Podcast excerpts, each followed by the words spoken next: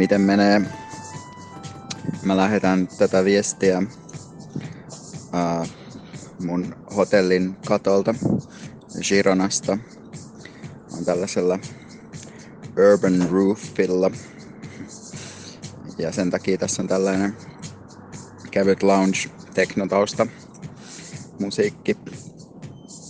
Uh, tää hotelli on sellainen tota, päällisin puolin hienolta näyttävä, mutta sitten tämä katto on sillä jotenkin vähän kämänen tai kaikki on vähän liian pientä ja hassua. Kaikki tilat on liian pieniä ja ei ole auringon suojaa ja sellaista. Mä tilasin äsken gazpachon, koska mä ajattelin, että siinä ei ainakaan ole lihaa, mutta koska ollaan Etelä-Euroopassa, niin ne pirulaiset voittaa mut ja yllättää mut joka kerta, joten siihenkin on tungettu sellaisia salamin nokareita siihen gazpachoon, siihen päälle sillä vähän naamioitu näyttämään joltain pähkinöiltä tai krutongeilta. Mä näin myös uh, susta viime yönä unta. Mä oon nyt nähnyt useampana yönä susta unta täällä matkalla, mutta viimeisessä unessa me oltiin työstämässä meidän kirjan esipuhetta ja sitten mä esitin ehdotuksen, että se esipuhe voisi käsitellä kohteellistamisen ongelmaa, sitä miten ilmiö voidaan rajata muista ilmiöistä ja miten ylipäätään voidaan nimetä jotkut rajat ilmiöille ja miten ne rajat hämärtyy ja miten kohteellistaminen on sellainen historiallisesti muuttuva ja erityinen ongelma, jota ei ole tarpeeksi käsitelty filosofiassa. Uh, ja sä pidit sitä hyvänä ideana ja sitten mä kirjoitin sitä sellaisella mustekynällä sellaiselle vanhan näköiselle kella, kellastuneelle paperille sitä esipuhetta. Mä en ole kyllä ihan varma, että onko tämä kuitenkaan niin hyvä idea sen kirjan oikeaan esipuheeseen tämä kohteellistamisen ongelman käsittely, mutta sehän on tavallaan sellainen kysymys, mitä joutuu aina jollain tavalla tarkastelemaan, kun kirjoittaa jostain ilmiöstä kirjaa, että mikä tämä ilmiö on, joka tässä nyt nimetään ja joka todetaan nimeämisen arvoiseksi ja kirjan arvoiseksi. Silleen. Mä keksin eilen, että mun pitää lähettää sulle viesti, kun me istuttiin syömässä sellaisessa tapas ravintolassa mun veljen kanssa ja sitten me käytiin läpi sitä ruokalistaa kohta kohdalta. Ja sitten puhuttiin siitä, että miten nykyajassa kaikkein karmivinta on sellainen tietty normaalius ja pysähtyneisyys. Tämä liittyy siis siihen, että kun me todettiin, että se IPCCn raportti jossa annetaan ihmiskunnalle 12 vuotta aikaa ratkaista ilmastonmuutoksen haasteet, niin se täyttää vuoden kohta. Ja jos ajattelee tuommoista 12 vuoden aikaa, niin, niin senhän pitäisi tarkoittaa, että nyt niin kuin ta- kaikki tapahtuu ja kauhakuormaajat on liikkeellä ja tota, tehdään yhteinen ponnistus ja kaikkea tällaista. Ja sitten kun me eilen siinä katsottiin sitä tapas ravintolan ruokalistaa, jossa jokaisessa annoksessa oli jotain lihaa ihan jokaisessa ja sitten myös niin kuin, oli lisäoptiona niin kolme eri lihavaihtoehtoa, mitä voi vielä laittaa siihen ruoan päälle. Ja katseltiin siinä niin kuin ympärillemme sitä tavallaan tavallista kaupunkiinfrastruktuuria, teitä ja niitä kaikkia autoja ja kaikkea sellaista, niin sitten just se kaikki sellainen normaalius ja tavallisuus ja hiljaisuus ja muuttumattomuus siinä tuntui tavallaan päällekkäyvältä sit kun siihen kiinnitti huomionsa, että miten missään ei näy mitään sellaista, mitä pitäisi näkyä. Ja tietysti aina sellainen globaaleiden ilmiöiden tarkasteleminen jostain tosi paikallisesta kehyksestä voi olla hyvin harhaanjohtavaa, koska sehän voi tai tavallaan voi saatella niin, että eihän sillä ole edes väliä, että tehdäänkö just Gironan kaupungissa jotakin, koska jos isot pyörät liikkuu jossain muualla, niin sitä ei välttämättä huomaa, mutta sitten yhtäkkiä tapahtuukin joku suuri murros, jos vaikka jossakin joku Kiina muuttaakin kaiken niiden tota, fossiilisiin perustuvan tuotannon vaikka tällaiseksi tota, uusiutuvaksi tai jotain tällaista, mutta tietysti tätä, tätä arkipäivästä normaaliutta ja muuttamattomuutta ja tylsyyttä ö, tavallaan sellaisena teoreettisena silmälaseina ö, värittää se, että tietää myös, että mitään ei, ei myöskään tapahdu riittävän nopeasti globaalisti ja sitten toi kokemus vaan ikään kuin alleviivaa sitä toi tällainen arkikokemus ja havainnointi. Niin se on musta mielenkiintoista, että mä oon miettinyt tässä viime kuukaudet silleen, että miten se on tietynlainen ennui, sellainen tylsistymisen käsite musta kuvaa itse asiassa aika hyvin sitä niin kuin nykyaikaa, ja miten siihen liittyy myös sellainen tietty epätoivo siihen ennuihin, että se ei ole enää sellaista, mitä se ehkä on ollut sen käsitteen saadessa sisältönsä jossain ranskankielisessä maailmassa sellaisena ehkä modernin kuvaajana, niin tässä se ennui on myös sellaista unissa kävelyä niin kuin kielekkeellä. Ja sitten se ei niin kuin huomaa, että milloin astuu sen kielekkeen yli. Mutta mua kiinnostaisi kuulla, mitä sä ajattelet tästä kaikesta.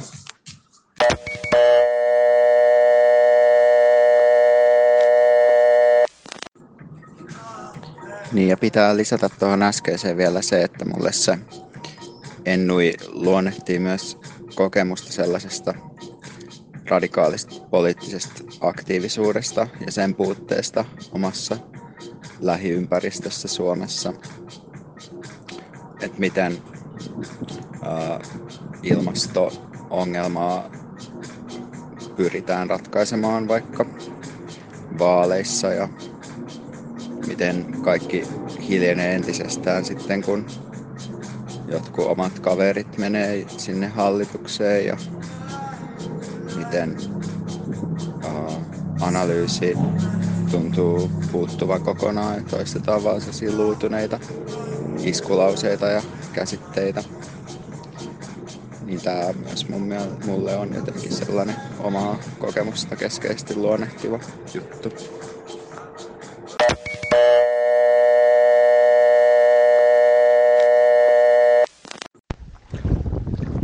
Moi. Mä nauhoitan tätä ää, mökkirannassa ja täytyy sanoa, että musta tuntuu oudolta puhua nauhurille eli puhelimelle yksin.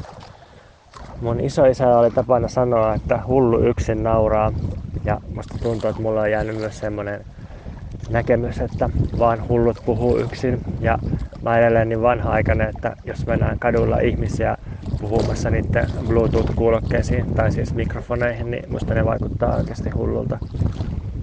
Mutta mä yritän silti kerätä rohkeutta puhua yksin täällä kallioiden ja laakeiden vesien keskellä.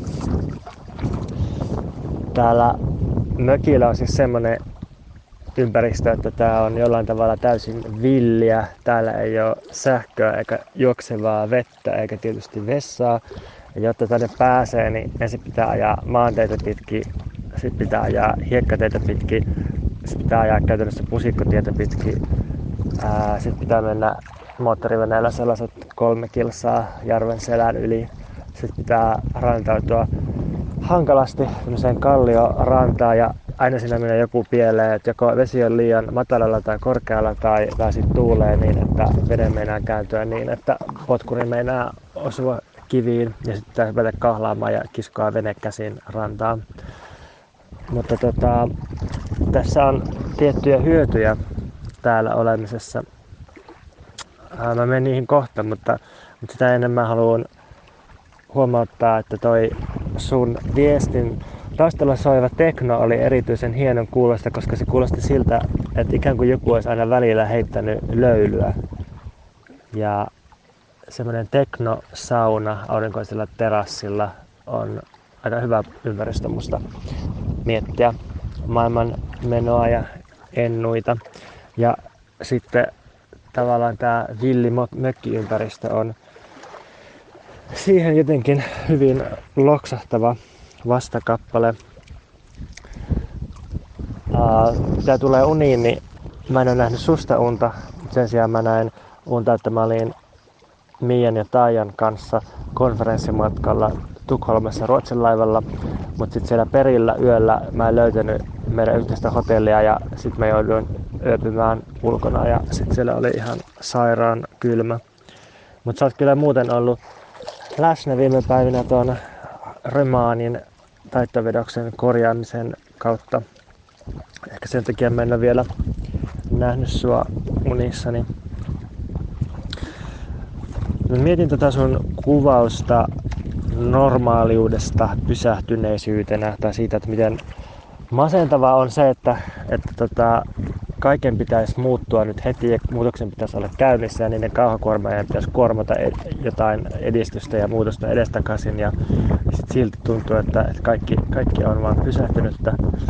Niin sitten tällaisissa jotenkin luonnon olosuhteissa niin voisi kuvitella, että kaikki olisi vielä enemmän pysähtyneempää, mutta tota, sen sijaan tuntuu, että täällä itse asiassa mikään ei pysähtynyt, vaan kaikki jotenkin rullaa sillä tasaisilla sykleillä.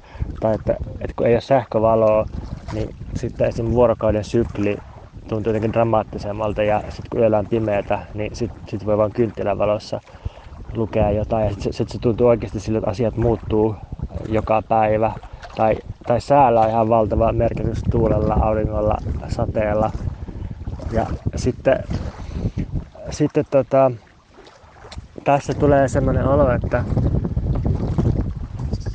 että, tota, että se ennui tai ankea pysähtyneisyys, niin se ei ole mitenkään meidän aivoissa tai, tai jos, jos puhutaan vaikka ihmisten keskittymiskyvyttömyydestä tai, tai jostain, jostain niin hirveästä olosta, mikä tulee nettisurffailusta, niin ei se ole niin mitenkään meidän ruumiisiin silleen pysyvästi syöpynyt, vaan se vaan liittyy siihen ympäristöön ja siihen sommitelmaan, jonka osana me ollaan. Ja helposti me ollaan sen saman sommitelman osana, oltiin me sitten Helsingissä tai Muoniossa tai Gironassa tai New Yorkissa.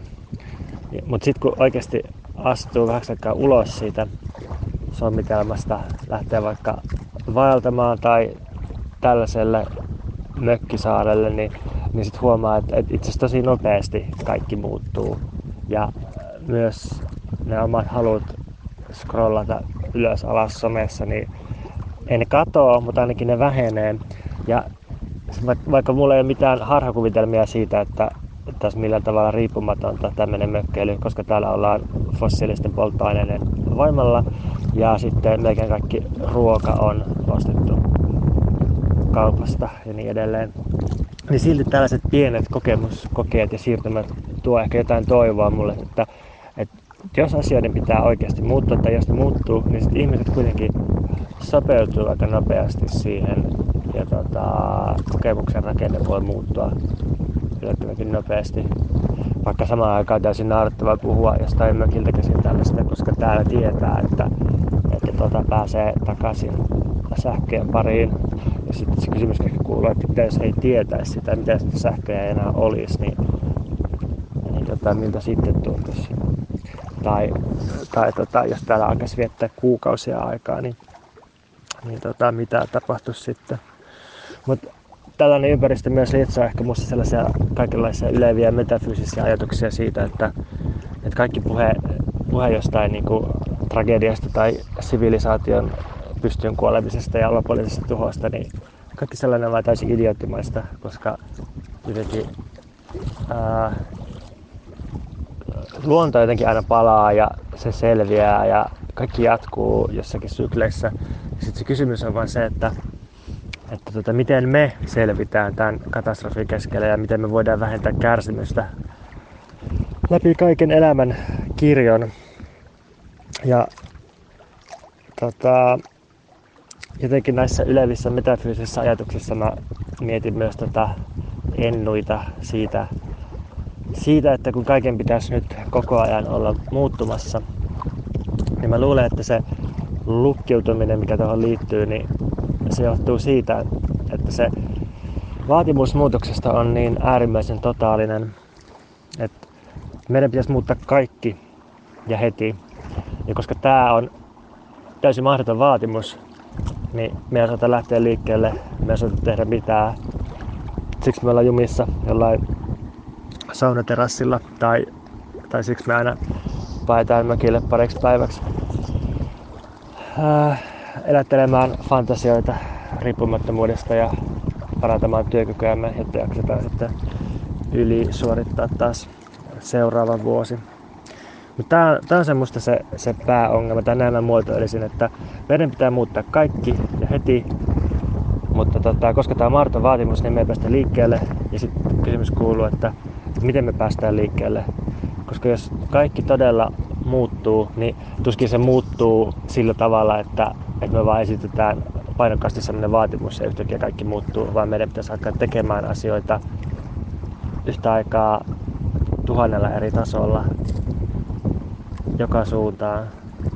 Ja tämä vaikuttaa niin monimutkaiselta ja massiiviselta hankkeelta, jota kukaan ei edes kävissä yritä suunnitella, niin se vaan halvaannuttaa.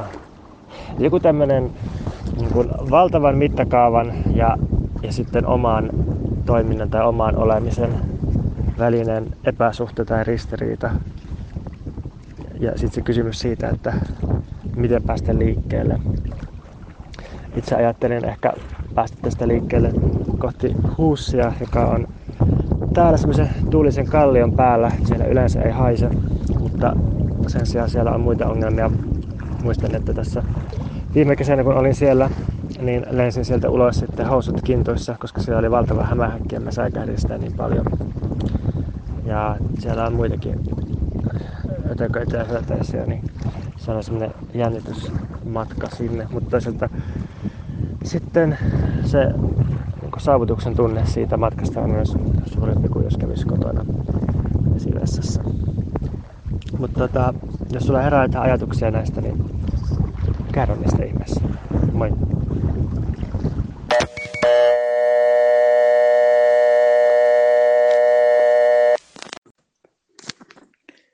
Kiitos sun viestistä. Oli hyvin miellyttävä äänimaisema, sellainen rauhallinen lihlotus ja oli myös hauskaa, että halusit korostaa, ettei kukaan ajattele, että sä luulet olevasi jonkinlaisen autenttisen luontokokemuksen äärellä. Mä uskon, että sun kirjoituksiin ja podcastiin edes jossain määrin tutustuneilla ihmisillä tämä on varmaan jo aika selvää, että sä et ajattele, että puhdas luonto näyttäytyy, kun menee metsän keskelle. Öö, tota, mä mietin just öö,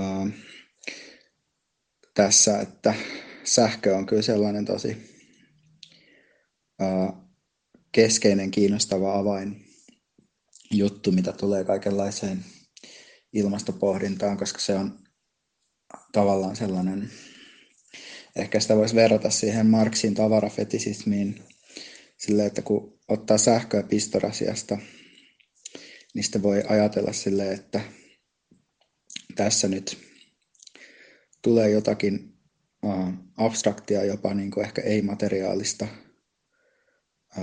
Sanotaan myös, kun pilkataan vasemmistolaisia, että sähkö tulee seinästä. Ja sähkö on myös helppo ajatella jonkinlaiseksi puhtaaksi uh, ja niin kuin just likaantumattomaksi aineeksi tai aineettomuudeksi. Vaikka tietysti just tämäkin sähkö, millä mä nyt lataan tätä mun puhelinta, on peräisin helsinkiläisestä hiilivoimasta. Tai itse asiassa mulla taitaa olla joku semmoinen ekosähkökombo, mutta siis sanotaanko, että voisi hyvin olla peräisin helsinkiläisestä hiilivoimasta. Ja just silloin kun puhutaan siitä, että uusitaan autokanta sähköautoiksi, niin sehän kuulostaa hirveän hyvältä, että no niin sähkö, että ei enää mitään polttomoottoreita. Mutta tietysti nykyhetkessä se, että onko kulkeeko ne autot bensalla vai sähköllä, niin, niin se sähkö ei välttämättä itse asiassa ole niin parempi vaihtoehto, jos, jos se tarkoittaa siis sitä, että pitää niin sitten entistä enemmän niin käyttää noita jotain fossiilisia polttoaineita sen niin kuin uuden kaiken niin kuin autokannan vaatiman sähkön tuottamiseen. Mä tulin äsken siis kotiin, palasin tuolta matkalta ja ensimmäistä asiat, mitä mä tein, oli laittaa puhelin lataukseen sähköpistokkeeseen ja ottaa vettä juomapulloon tuosta hanasta, kun on elänyt tässä puolitoista viikkoa ostetun veden varassa, pullossa ostetun veden varassa, niin sekin tuntui sellaiselta ihmeelliseltä luksukselta ja taas osoittaa, miten, miten sellaiset niukkuudet ja runsaudet on ihan niin kuin asioiden järjestämisestä kiinni, että vesi on niukka resurssi sellaisissa maissa, missä ei ole kollektiivisesti hoidettua laadukkaasti puhdistettua johtovesijärjestelmää. Ja sitten sen takia tuotetaan niin kuin ihan käsittämättömät määrät muoviroskaa, mitä ei myöskään sit kierrätetä mihinkään. Mä oon samaa mieltä siitä, mitä sanoit, että, että se hitaus ja liikkumattomuuden kokemus liittyy siihen, että on ajatus, että kaiken pitää muuttua ja silloin ei osaa tarttua siihen kaikkeen. Tämän takia mä oon pitänyt sitä Endegelende hiilivoiman blokkausaktiota hyvänä, koska siinä on joku tosi konkreettinen kohde ja se koko elämän uudelleenjärjestäminen siihen ympärille tapahtuu siinä vähän niin kuin sivussa. että siinä on toki sellainen leiri, mikä, missä vaikka pyörii sellainen jatkuva kansankeittiö ja tosi monipuolisia erilaisia palveluita, mitä se yhteisö tarvitsee samalla kun mennään niihin blokkauksiin. Mutta ne blokkaukset on kuitenkin se pääpointti, millä se massa sinne saadaan paikalle. Ja siinä on musta silleen jotain ihan fiksua, että mun mielestä kaikki sellainen niin kuin, tosi holistinen uuden elämän luomiskokeilu, niin se on hirveän vaativaa. Että se voi olla myös toki tosi kiinnostavaa tehdä niin, mutta mun mielestä jos kaipaa vähän helpompaa tapaa lähestyä tätä asiaa, niin voi myös, mun mielestä voisi olla fiksu yrittää tehdä sellaisia niin kuin, tiettyjä elämän osa-alueita koskevia kokeiluja sen sijaan, että tehdään sellainen totaalinen muutos.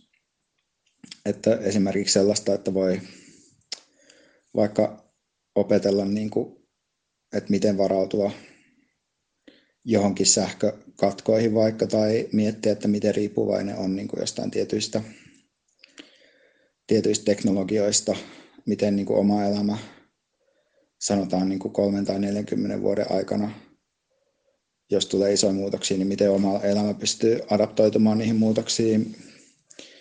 Tähän musta liittyy myös sellainen toinen juttu, mitä mietin tuossa, kun sä puhuit just siitä, että entä jos sähköt ei tulekaan takaisin, niin uh, nyt kun mä en ole käyttänyt uh, Facebookia aika moneen viikkoon, niin sitten olen niin miettinyt paljon myös sitä, että miten, miten itse asiassa se niin kuin tuo liian lähelle sua niin kuin ihmisiä, joista sä et oikeastaan erityisemmin välitä, ja niin kuin luo semmoisia parasosiaalisia ystävyyssuhteita ihmisten välille, jotka ei välttämättä itse asiassa niin kuin haluaisi olla missään tekemisissä keskenään. Tämä liittyy myös siihen, että kun mä oon lukenut sitä Hararin Sapiens-kirjaa ja siinä puhutaan siitä, että miten ihmis, ihmisillä niin kuin sellainen ö, samastuminen johonkin yhteiseen tarinaan voi saada niin kuin tuntemattomat ihmiset tekemään yhteistyötä keskenään. Niin siinä mun mielestä hyvin niin kuin havainnollistetaan se, että joku kansallisuus tai, tai joku poliittinen samanmielisyys voi niin kuin tuoda kaksi ihmistä yhteen tekemään yhteistyötä keskenään, mutta se ei tarkoita, että ne ihmiset olisivat esimerkiksi ystäviä keskenään. Ja siinä mielessä mun mielestä Facebook niin kuin on tavallaan tosi sellainen, niin kuin, että se, se käyttöliittymä on tosi harhaanjohtava, koska se ikään kuin tunkee sun silmille koko ajan ihmisiä, jotka ei ole sun ystäviä, mutta kutsuu niitä sun ystävikseksi. Ja sitten sulle tulee siitä huono omatunto, kun sä et kestä niiden elämän banaliteettia, koska se ei ole niin kuin sun elämää, eikä sillä ole mitään tekemistä sun kanssa. Se ainoastaan laittaa sut niin kuin vertaamaan itseäsi niihin tai kokemaan huonomuutta tai vihaa tai, tai turhautumista tämä on tietysti tosi kyyninen kuva siitä, mitä some on, mutta se on ehkä se mun nykykokemus siitä, että mun tekee mieli vaan niin kuin mutettaa yksi kerrallaan kaikki ihmiset, koska musta tuntuu, että niiden elämät ei niin kuin ole millään tavalla tai niiden tekemistä on millään tavalla relevantteja niin kuin mun kannalta.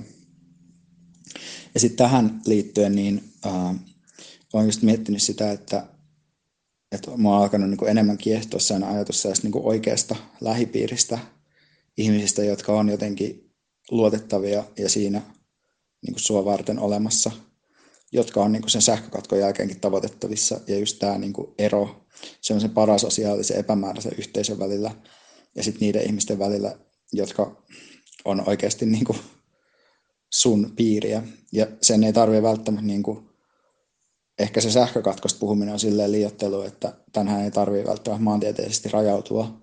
Että kyllähän niin kuin mullakin on jotain tuttuja, jotka tavallaan, että mä tiedän, että ne niin kuin on mun puolella ja tukee, vaikka ne on niin kuin jossain eri puolilla maailmaa ja saattaa jopa olla pelkästään niin kuin verkon kautta tuttuja tai näin. Mutta ehkä just toi somen tuottama maailma tai Facebookin tuottama pseudoystävyyksien maailma on sellainen, mikä musta hämärtää hirveästi kuvioita.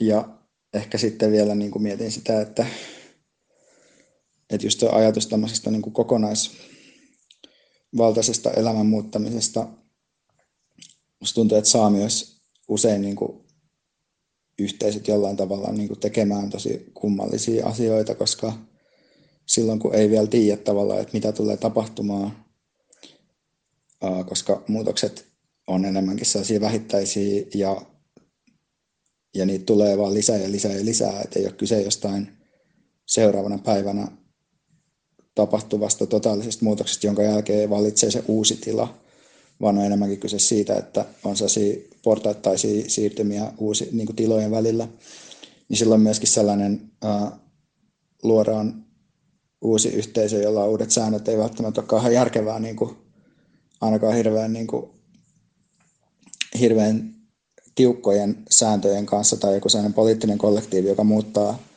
elämänsä toisenlaiseksi tai muuttaa metsään, niin ei, ei se välttämättä niin kuin, pysty valmistautumaan yhtään mihinkään, koska ei tiedetä, mitä se uusi niin kuin, on.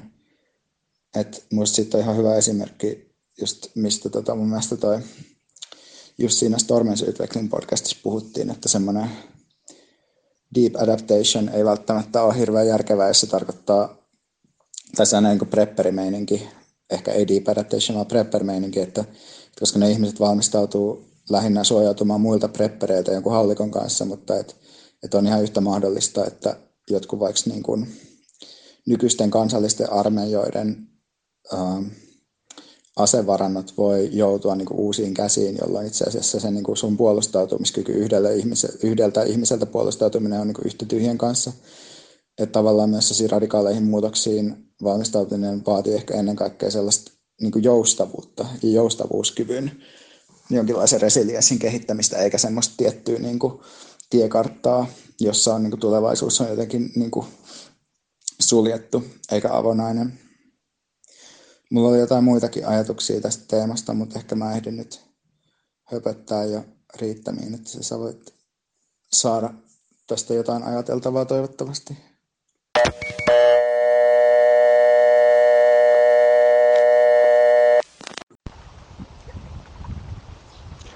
Kiitos kotiin ajatuksista. Tällainen, että nauhoittaa äänivestin kerran vuorokaudessa niin tuntuu siltä, kun kirjoittaisi paperista kirjoittaa, paitsi että puhuu jollekin digitaaliselle laitteelle, mutta siinä on semmoinen viehättävä viive ja jonkunlainen luksusmainen pohtiminen, joka edeltää sen itse asian käsittelyä, josta mä pidän. Tota, mä oon just menossa savusaunaan nauhoittamaan tätä viestiä. Täällä on hyvin pimeätä. Kello on kolme päivällä ja mä oon just ehkä jotenkin kuten heräämässä. Nousin 12 maissa ja sit on juonut kahvia ja lukenut Kim Stanley Robinsonin Mars-trilogian ensimmäistä osaa, jossa sata ihmiskolonialistia matkustaa Marsiin ja rakentaa sinne tukikohdan 420 päivässä ja sitten alkaa kiistellä siitä, että pitäisikö niiden terraformata Mars vai onko se eettisesti väärin alkaa muuttaa toista planeettaa maan kaltaiseksi. Nyt kun mä istuin tässä saunassa, jossa istuin eilen myös monta tuntia, niin mietin, että tämä sauna jotenkin, miksi mulla alkaa tulla tällaisia postfossiilisia horinoita heti kun menee mökille. Mutta joka tapauksessa tämä sauna edustaa mulle jonkunlaista ää, jatkuvuutta ja jotakin sellaista, että tota, tämän saunan kautta mä oon ehkä päässyt lähimmäksi sitä, mitä jotkut puhuu pyhänä. Tai että, että niin sauna, savusauna on se, minkä kautta mä voin ymmärtää edes jotain siitä, että mistä ihmiset puhuu, kun ne puhuu pyhyydestä. Tämä erämaamökki on siis ollut olemassa ennen mua ehkä joku 20 vuotta tai vajaa. Ja sitten tämän savusaunan historia on semmoinen, että äh, kun mä olin 4- tai 5-vuotias, niin talvella mulla oli haarit päällä pakkasessa ja sitten mun isä nosti mut kaatamansa puun päälle istumaan ja antoi mulle vesurin käteen ja sitten mä kuorin tämän savusaunan tulevia seinähirsiä sitten siinä 4- tai 5-vuotiaana vesurilla niin korkealla siellä tukin päällä, että en päässyt alasta ylös omin voimin. Mutta tämä on siis mun isän ja hyvin pieneltä osin myös mun lapsena rakentama savusauna. Ja sitten se tuntuu jotenkin hauskalta ajatella, että jos joidenkin ihmisten elämäntyö on joku ura tai kirja tai joku tällainen, niin sitten tällä hetkellä mä jollain tavalla istun yhdenlaisen elämäntyön sisällä. Eli pienen savusaunan, joka on hyvin vanhaan tapaan rakennettu itse lihasvoimin. Ja sitten se tota, ajatus, mikä, minkä mä liitän tähän, on myös se, että Tere Vadenin ja Antti Salmisen energia- ja kokemuskirjassa on semmoinen loppuosio saunomisen postfossiilisuudesta ja antikapitalistisuudesta. Ja se on sellainen osio, että kun sitä lukee kaupunkiolosuhteessa, niin se vaikuttaa täysin koomiselta, täysin järjettömältä, täysin hyödyttömältä. Et, et niinku, et eihän niinku saunominen, eihän sille niinku ole mitään tekemistä poliittisen järjestäytymisen kanssa, tai se ei anna meille mitään poliittisia työkaluja. Et saunominen tuo mieleen lähinnä hyvävelikerhot ja kaiken semmoisen vetäytymisen ja mieskeskeisen kähminnän ja sama juttu, jos mä mietin jotain uimahallin saunoja tai julkisia saunoja, niin niissä usein myös ainakin miesten kesken semmoinen kilpailu siitä, että kuka on kovin löylynheittäjä ja, ja sitten sit on ahdistus siitä tai jatkuva vääntö siitä, että kuinka paljon pitää heittää löylyä tai, tai olla heittämättä sitä ja mitä se kertoo kustakin.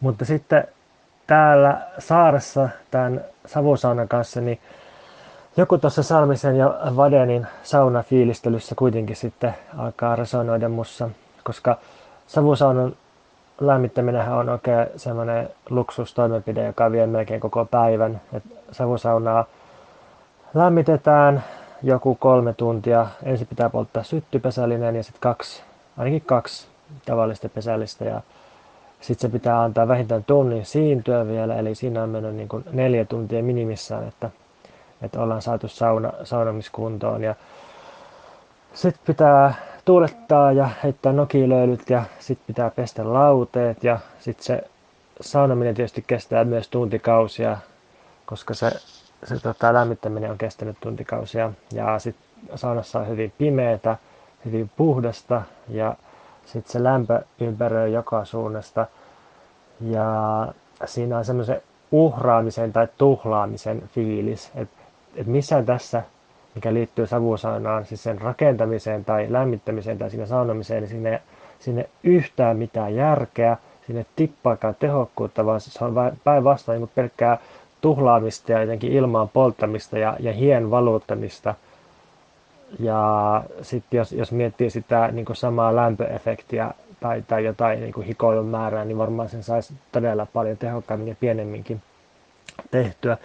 Mutta mut silti siinä saunan pimeydessä ja, ja siinä niin kuin vaipumisessa jonnekin ei olemiseen tai ei henkilökohtaiseen semmoisessa hajautumisessa, niin silti siinä on jotain sellaista, mitä, niin kuin, mitä mä ymmärrän mitä jotkut sai meditaatiolla tai sitten, sitten mä mietin sitä pyhyyshommaa, että mistä se voisi tulla.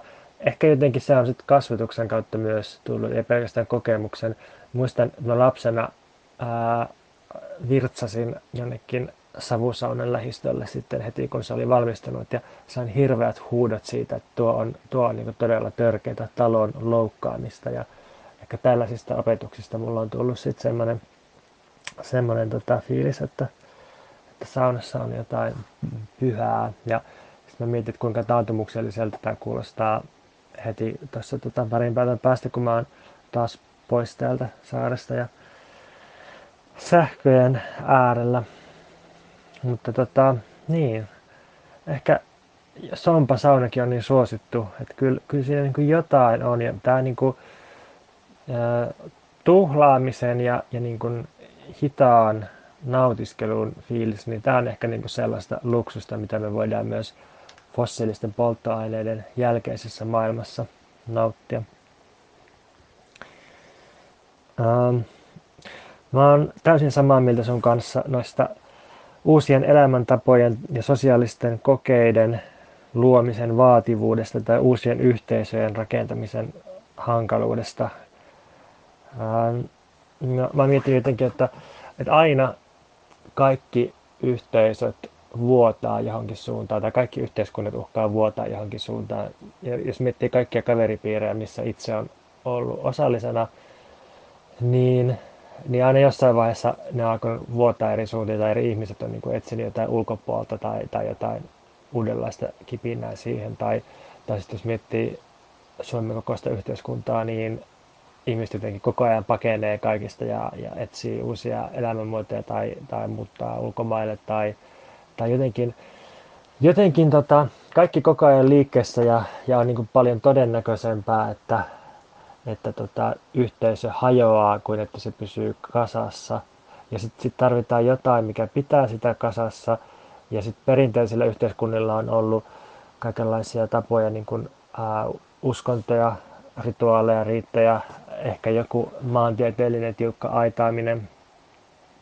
Ja sitten kapitalismi tuntuu erityisen kestävältä ja jotenkin painajaismaisen kaikkialla olevalta just sen takia, että se pystyy jotenkin hyödyntämään tätä pakenemista. Kapitalismi pystyy ottamaan kiinni sen pakenevan liikkeen ja kääntämään sen edukseen ja siksi tuntuu niin, niin vaikealta voittaa. Siis just, just tämä perusjuttu, että jos ihmiset 20-luvulla työläiset tehtaassa Jenkeissä kaipas niiden prekaarin elämään jotain vakautta, niin sitten, sitten tota, kaikkien seuraavien vuosikymmenten taistelujen jälkeen tästä syntyi hyvinvointivaltio, jossa oli kyllä sitä vakautta, mutta jossa elämä oli aivan helvetillisen tylsää, mutta siinä on jollain tavalla se työläisten halu vakauteen ja palkkaan oli otettu kiinni ja niin kuin, niin kuin halupaita prekarisuutta oli otettu kiinni ja valjastettu johonkin. Ja sitten ihmiset alkoivat kapinoida sitä vastaan ja haluta itselleen mielenkiintoisempaa elämää ja, ja tota, kaikenlaista leikkimistä ja, ja tota, työtä ilman pomoja ja käskyjä.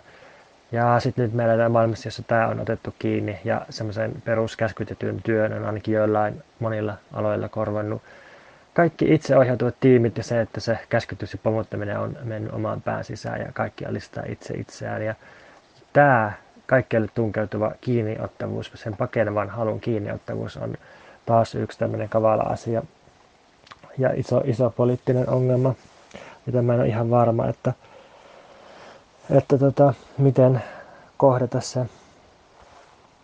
Musta oli kiinnostava toi sun Facebook-analyysi, että, se, että Facebook on yhteisö ilman tarinaa tai merkitystä, että se vaan banaalisti tuo banaalit ihmiset liian lähelle naamaa ja sitten puuttuu se joku, mikä antaa sille merkityksen, että miksi sä olisit tekemisissä näiden ihmisten kanssa, joiden kanssa sä et niin kuin oikeasti ole tekemisissä. Mikä, mikä on se merkitys tai se tarina sille, mikä yhdistäisi teitä. Ja sitten sitä ei ole, paitsi, paitsi tota, valtavan luokan amerikkalaisen pörssiyrityksen halu manipuloida käyttäjiään ja myydä mainoksia. Uh, mulle tosin Facebookin ja kaiken muun sosiaalisen median ongelmana on on se, että siinä kun niitä käyttää, niin siirtyy helposti ulkoisiin mittareihin. Et tuntemattomat ihmiset ei ole se ongelma, tai, tai ihmisten banaalius ei ole se ongelma, ja mulle voi olla ihan kiinnostavaakin seurata sitä ihmisten banaaliutta tai, tai niin kuin outoutta siellä.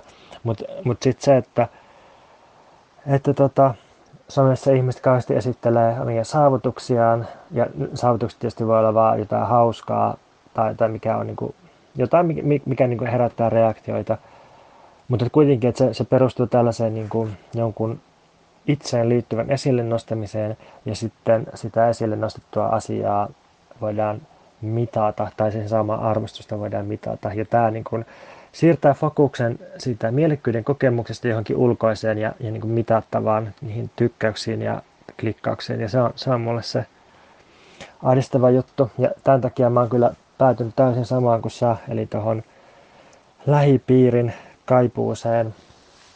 Ja mäkin olen samaa mieltä, että, että se ongelma ei ole netti sinänsä, tai lähipiiriä voi pitää yllä myös netin kautta. Se ongelma on vaan netin kapitalistinen muoto, eli sosiaalinen media, josta mä oon koko tämän vuoden haaveillut, että se tuhoutus lopullisesti.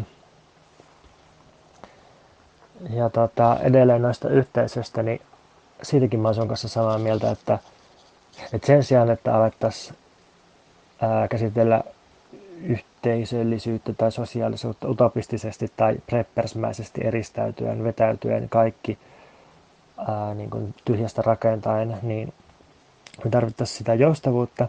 Ja mun mielestä se on se yksi asia, minkä takia perustelua nimenomaan pitää ajaa tässä ja heti, koska, koska ihan perustoimeentulon takaaminen ihmisille, täysin varman perustoimeentulon takaaminen, se, se on sellainen asia, joka lisäisi joustavuutta ja ihmisten mahdollisuutta liikkua ja ottaa riskejä – Toinen, toinen tapa on tietysti kollektiivien muodostaminen, ei sellaisten kommunikollektiivia, joihin koko elämä sulautuu, vaan, vaan niin kuin kollektiiveja, jotka menee erilaisten rajojen läpi ja josta niin kuin ehkä yksi pienin muoto on vaikka sun ja mun muodostama podcast-kollektiivi.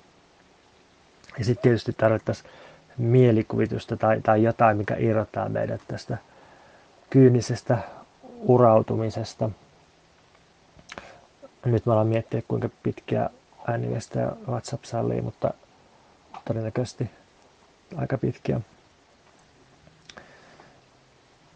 Mä luulen, että mulla on enemmän ajatuksia tästä utopia-yhteisöhommasta vähän ajan päästä, kun mä jatkan sitä Kim Stanley Robinsonin Mars-trilogian lukemista, koska siinä tosiaan se keskeinen kysymys on se, että jos ihmiset lähtee Marsiin muuttamaan Marsia niin kuin planetaarisesti tai, tai kemiallisesti ja biologisesti ja fysikaalisesti ja näin edelleen, niin miksi ne jättäisi itsensä muuttamatta?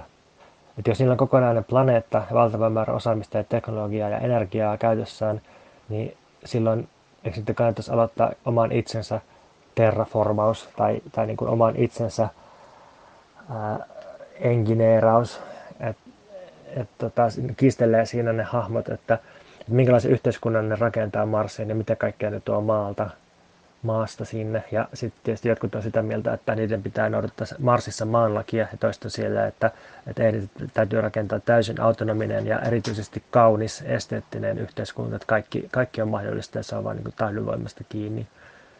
Ja sitten tuommoinen skifi tuntuu itse asiassa tosi mielekkäältä tavalla käsitellä poliittisia kysymyksiä ja sitten jotenkin vähän hassusti, kun mä mun esseekirjassa kirjoitin, että, tai mä muistan missä mä kirjoitin, mutta jossakin, että pitäisi ehkä sellaisen niin kuin, ää, niin kuin taloustieteen nippelisääntöjen katsomisen sijaan niin lukea skifiä ja skifin avulla yrittää miettiä ilmastonmuutosta ja, ja tuota, yhteiskunnan tulevaisuutta, niin, niin tota, tätä kirjoittaessa mä en ehkä ihan kauheasti lukenut tai ollut edes lukenut tuollaista poliittista skifiä, mutta nyt mä oon lukemassa sitä ja musta tuntuu, että se mun neuvo tai ehdotus oli ihan oikeassa. Mutta tota, nyt mä lähden täältä savusaunan pimeydestä ehkä keittää tiskivettä.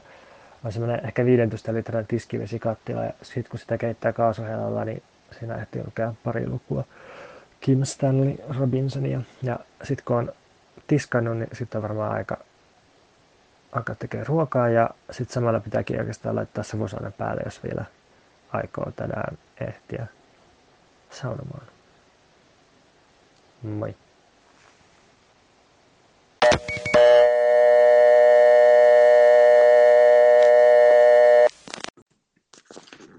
Moi ja kiitos sun viestistä. Oli hauska kuulla sun mökkifiilistelyä ja jonkinlaista uppoamista posthumanistiseen fiilistelyyn, vaikka tietysti pyyhit samalla koko ajan jälkiäsi kunnon postmodernistin tavoin, jotta sua ei voida liittää mihinkään eikä saada kiinni mistään muusta kuin liukuvasta ja hajoavasta puh- puheesta. Mä olin välissä käymässä kaupungissa muutaman päivän ja nyt mä olen Turun saaristossa. Tulin äänittämään tänne tota, Kalliolle yöpymismökkiin tätä, kun täällä on rauhaa ja vielä enemmän kuin tuolla alhaalla.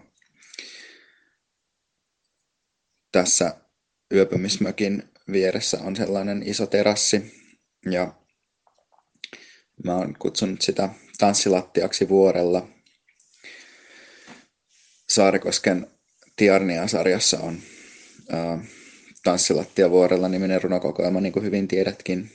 Ja sen nimi on tullut siitä Saarikosken ja mikäs Hittosen ruotsalaisen kumppanin nimi nyt olikaan, niin niiden Journeyn asumuksen kallioilla olevasta jonkinlaisesta tasaisesta muodosta. Ja sitten mä ajatellut, että täällä pitäisi joskus järjestää myös sellainen tanssitapahtuma, ehkä nimellä Hämärän tanssit, jos mennään oikein pitkälle tässä Saarikoski-fiilistelyssä. Toi, mä ajattelin, että mä äänitän enää tällaisen jälkikaijun näihin meidän aikaisempiin keskusteluihin, koska tuntuu, että ne on saavuttanut jonkinlaisen temaattisen yhtenäisyyden ja sitten mä en halua oikeastaan enää rikkoa sitä hirveästi. Mutta ennen kuin mä menen siihen, niin mä tota, luin äsken sun tulevan proosateoksen loppuun. Ja mä tota, ensin luin sitä silleen, että kun mä luin sitä puhelimelta, niin luin ihan luontevasti silleen, että scrollasin sivua aina alaspäin. Sitten mä luin 75 sivua, kunnes mä tajusin, että mä oon lukenut vaan joka toisen sivun, koska mä oon unohtanut, niin kuin, että se on sellainen aukeamaksi taitettu pdf. Niin sitten mä luin sen toisen puolen, eikä häirinyt oikeastaan yhtään. Ja sitten mä ajattelin, että tämä saattaa tuntua susta jopa ihan hyvältä, koska sitten oot, saavut, oot onnistunut kirjoittamaan sen teoksen, joka toimii mistä kohdasta tahansa luettuna, että sitä voi niin sanotusti käyttää eri tarkoituksiin tai käyttää erilaisilla tavoilla ilman, että se hajoaa tai hajoaa sen enempää kuin mitä se alun perin on jo hajonnut. Mun mielestä siinä oli tota, tuntuu, että sä oot onnistunut terävöittämään sitä tematiikkaa eri tavoilla, että siinä on jotenkin se kaikkien suhteiden muuttuminen riista- ja alistussuhteiksi sen takia, että työ on levittäytynyt ihmisen uh, ihmissuhdeverkostoihin ja sitten siinä on se internet, postfossiilinen elämäntapa, kulma ja paljon muita kulmia, mutta nautinnollista luettavaa. Se, mitä mä ajattelin vielä jotenkin vähän käsitellä, on se, kun mä oon lukenut sitä Andreas Malmin uh, The Progress of the Storm-kirjaa ja miettinyt sitä, kun siinä käsitellään just posthumanismia ja sitten sen Andreas Malmin kulma niin siihen on se, että, että se on sellainen närkästynyt ns. alkuperäinen tai vanha materialisti, nyt siis suhteellisen vaan niin kuin suhteessa vanha, koska se on sellainen marksilainen, jonkinlainen marksilainen materialisti, joka tarkastelee niin kuin sinänsä maailmaa materiaalisena, mutta jolla on kuitenkin jonkinlainen niin kuin inhimillinen toimijuus sellaisena niin kuin maailmaa erityisesti muokkaavana ja ikään kuin historiallisesti jotenkin ainutlaatuisena toimijana, jolla on just se sellainen jonkinlainen päämäärä rakenne ja sitten ennen kaikkea kyky niin kuin pyrkiä tietoiseksi, tulee tietoiseksi historiallisista olosuhteista ja historiallisista niin kuin, lainalaisuuksista sitä kautta niin kuin, muokkaa ne ja asettaa joku oma, oma laki itselleen, eli tällä kirjaimellisesti tulla niin kuin autonomiseksi. Ää, niin, ja sitten se niin kuin asettaa sen, sen materiaalisuuskäsityksen ja ehkä ennen kaikkea ihmiskäsityksen konfliktiin niin kuin sen hyvin karkeasti muotoileman uusmaterialismin ja posthumanismin kanssa, jota se just syyttää niin kuin toimijuuden väärin ymmärtämisestä ja niin edelleen. Ja mä en niin kuin ehkä lähestä käsittää sen enempää muuten kuin, että mun mielestä, okei, okay, että se mun mielestä lukee tosi, tosi karkealla tavalla niin kuin ylipäätään ehkä, ehkä niin kuin niitä uusmateriaalisteja ja sitten tuntuu, että se toisaalta myös sortuu vähän niin kuin turhan monimutkaiseen niin kuin, uh, ontologiaan tai maailma- tai todellisuuskäsitykseen, jossa pitää olla niin kuin, varattuna jotenkin joku tai joku niin kuin eri taso tai erilaisia tasoja niin kuin, uh, jotenkin eri, erilaisille niin kuin, vaikka toimijuuden tai luonnon olemassaolomuodoille. No joo. Mutta niin kuin, musta se on vaan silleen tavallaan kiinnostavaa, että kun siinä jos ajattelee, että miten, miten vaikka joku luonnontieteen historia on niin kuin mennyt tai miten, miten niin kuin ihminen on mieltänyt suhdettaan ympäröivään todellisuuteen, niin, niin jos ajattelee, että tullaan niin kuin, tieteellisen vallankumouksen myötä niin kuin, ää, ihminen ikään kuin tulee jollain tavalla niin kuin liitetyksi